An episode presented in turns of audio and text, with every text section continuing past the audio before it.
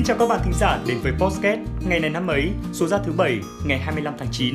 Chúc các bạn có một ngày nghỉ ấm áp và thư giãn bên cạnh gia đình của mình. Và cũng rất cảm ơn các bạn vì đã lựa chọn lắng nghe ngày này năm ấy. Mở đầu chương trình ngày hôm nay sẽ là một thông tin được chọn lọc để chia sẻ với các bạn. Các bạn thân mến, có thể các bạn đã biết, những người thuận tay trái chỉ chiếm khoảng à, 10% dân số thế giới.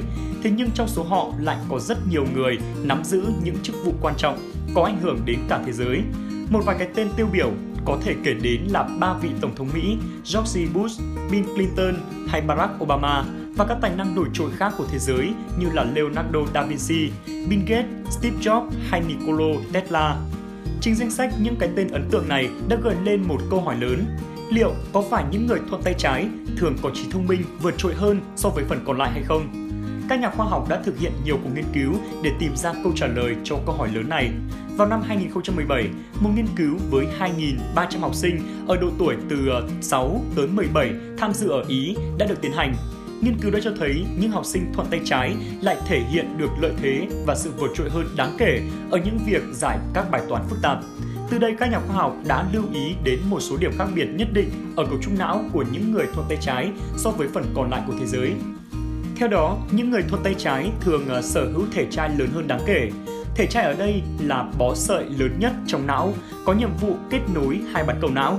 Các nhà khoa học cho biết có sự liên kết giữa hai bán cầu não mạnh hơn cho phép những người thuận tay trái có khả năng không gian tốt hơn, từ đó dẫn đến khả năng toán học vượt trội hơn. Tuy nhiên trong nhiều trường hợp, thuận tay trái cũng có thể trở thành một mối hại lớn, tùy thuộc vào nguyên nhân dẫn đến tình trạng này.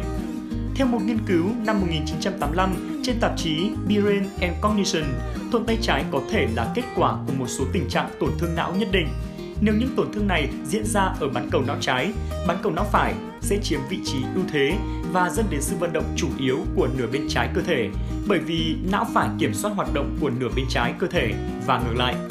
Một nghiên cứu được công bố vào năm 2017 đã xem xét dữ liệu từ 20.400 người tham dự và đưa ra nhận xét rằng Trung bình, chỉ số IQ của người thuận tay phải cao hơn đáng kể so với những người thuận tay trái. Như vậy, hiện không thể khẳng định những người thuận tay trái hay tay phải thông minh hơn. Để có đáp án chính xác cho câu hỏi đưa ra ban đầu không phải là chuyện dễ dàng. Các nhà tâm lý học cho đến nay vẫn chưa thống nhất về cách đo lường các khái niệm mơ hồ như sự sáng tạo và trí thông minh. Vâng, hy vọng là với những chia sẻ vừa rồi thì các bạn đã có thêm một kiến thức thú vị. Còn bây giờ, chúng ta sẽ đến với phần tiếp theo của chương trình ngày hôm nay.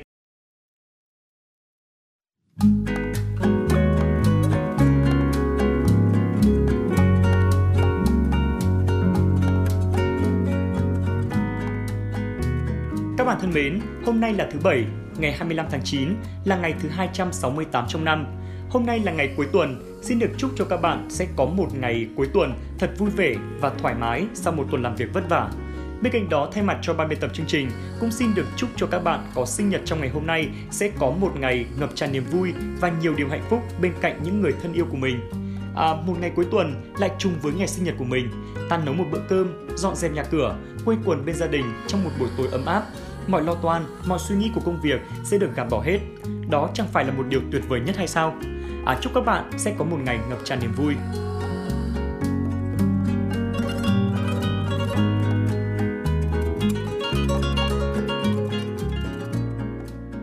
Phần tiếp theo của chương trình, xin mời các bạn cùng đến với câu danh ngôn của ngày hôm nay, đó chính là Mọi thứ rồi sẽ qua đi, chỉ còn tình người ở lại. Các bạn thân mến, vạn vật tồn tại trên thế giới này đều không thể sống mãi với thời gian. Ngay cả con người cũng không thể đi ngược lại hay cưỡng cầu với quy luật của tạo hóa. Theo thời gian, mọi thứ đều biến chuyển và đổi thay khôn lường. Có thể sinh ra, có thể mất đi, có thể phát triển hay lụi tàn. Cái gì có đến, chắc chắn sẽ có đi, không bao giờ tồn tại mãi mãi nhưng đó chỉ là đúng với vật chất ngoài thân mà thôi. Sẽ có một thứ mà con người có thể gìn giữ và nó có thể tồn tại mãi với thời gian. Đó không gì khác, chính là tình người. Tại sao ư? Đầu tiên thì ờ, ta phải hiểu tình người nói rộng ra có thể bao gồm tình cảm gia đình, tình yêu đôi lứa hay là tình bạn. Nó rất đơn giản thôi, bình dị và gần gũi đến từ ờ, chính sự quan tâm, cảm thông và chia sẻ giữa con người với nhau trong mọi hoàn cảnh của cuộc sống khi ta sinh ra, ta được thừa kế tình người từ thế hệ cha ông, còn khi ta mất đi, thế hệ con cháu lại tiếp nối truyền thống ấy của chúng ta. Các bạn ạ, à, cuộc đời này ngắn ngủi lắm. Ta hãy dành nhiều thời gian hơn cho cha mẹ, con cái và những người xung quanh của mình nhiều hơn. bởi vì ta sẽ không bao giờ biết trước được điều gì sẽ xảy ra với ta. Được tồn tại làm người trên thế gian này là một điều vô cùng đáng quý. Hãy trân trọng điều đó và hãy làm cho cuộc đời của bạn thêm ý nghĩa bằng cách sống có tình người. Hãy coi nhiệm vụ lớn nhất của mỗi đời người là sống và yêu thương nhau, sống với tấm lòng cởi mở, chan hòa và rộng lượng. Đem tình người gieo rắc đến muôn nơi các bạn nhé. Đến với phần cuối và cũng là phần quan trọng nhất của chương trình ngày hôm nay, xin mời các bạn hãy cùng chúng mình du hành về quá khứ để xem ngày 25 tháng 9 này của nhiều năm về trước có những sự kiện gì nổi bật.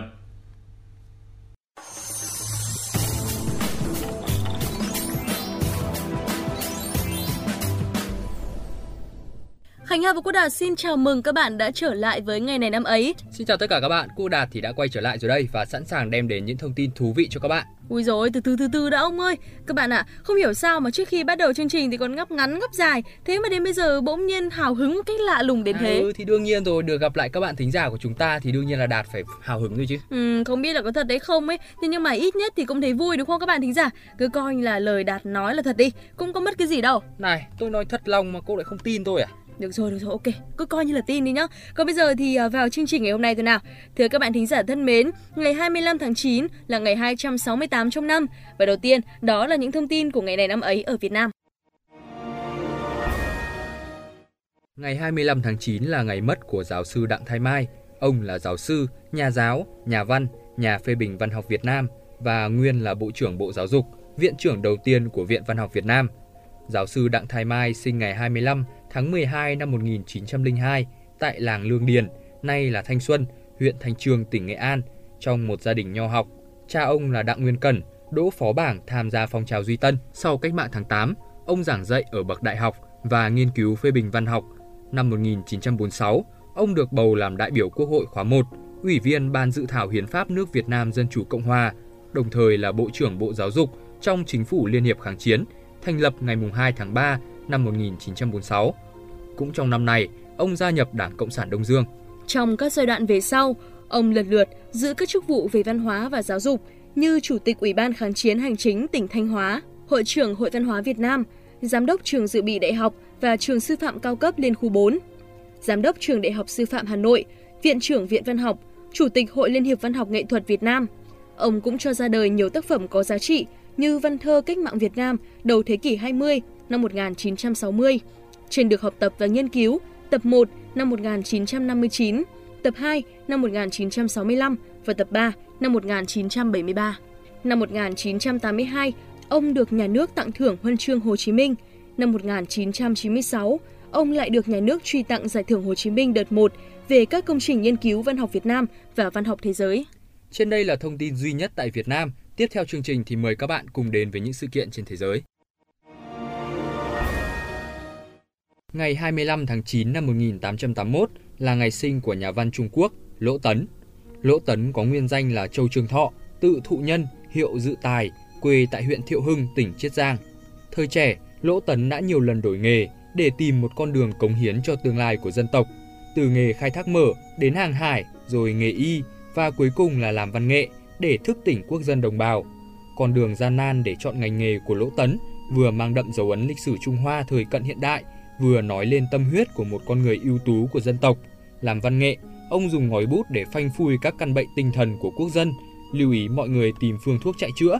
Toàn bộ sáng tác của ông chủ yếu là ba tập truyện ngắn, 16 tập tạp văn, bình luận, chính trị xã hội, văn nghệ đều tập trung phê phán các căn bệnh tinh thần khiến cho quốc dân mê muội.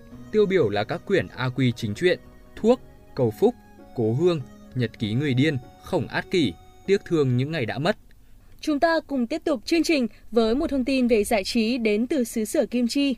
Ngày 25 tháng 9 năm 1982 là ngày sinh của nam diễn viên Hàn Quốc Hyun Bin.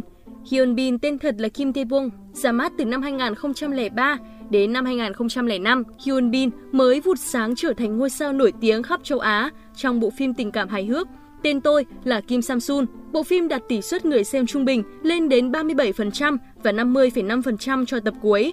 Anh đã đạt giải thưởng nam diễn viên xuất sắc nhất tại MBC Drama Awards. Sau thành công rực rỡ của Kim Samsun, Hyun Bin tiếp tục đóng vai chính trong các phim điện ảnh.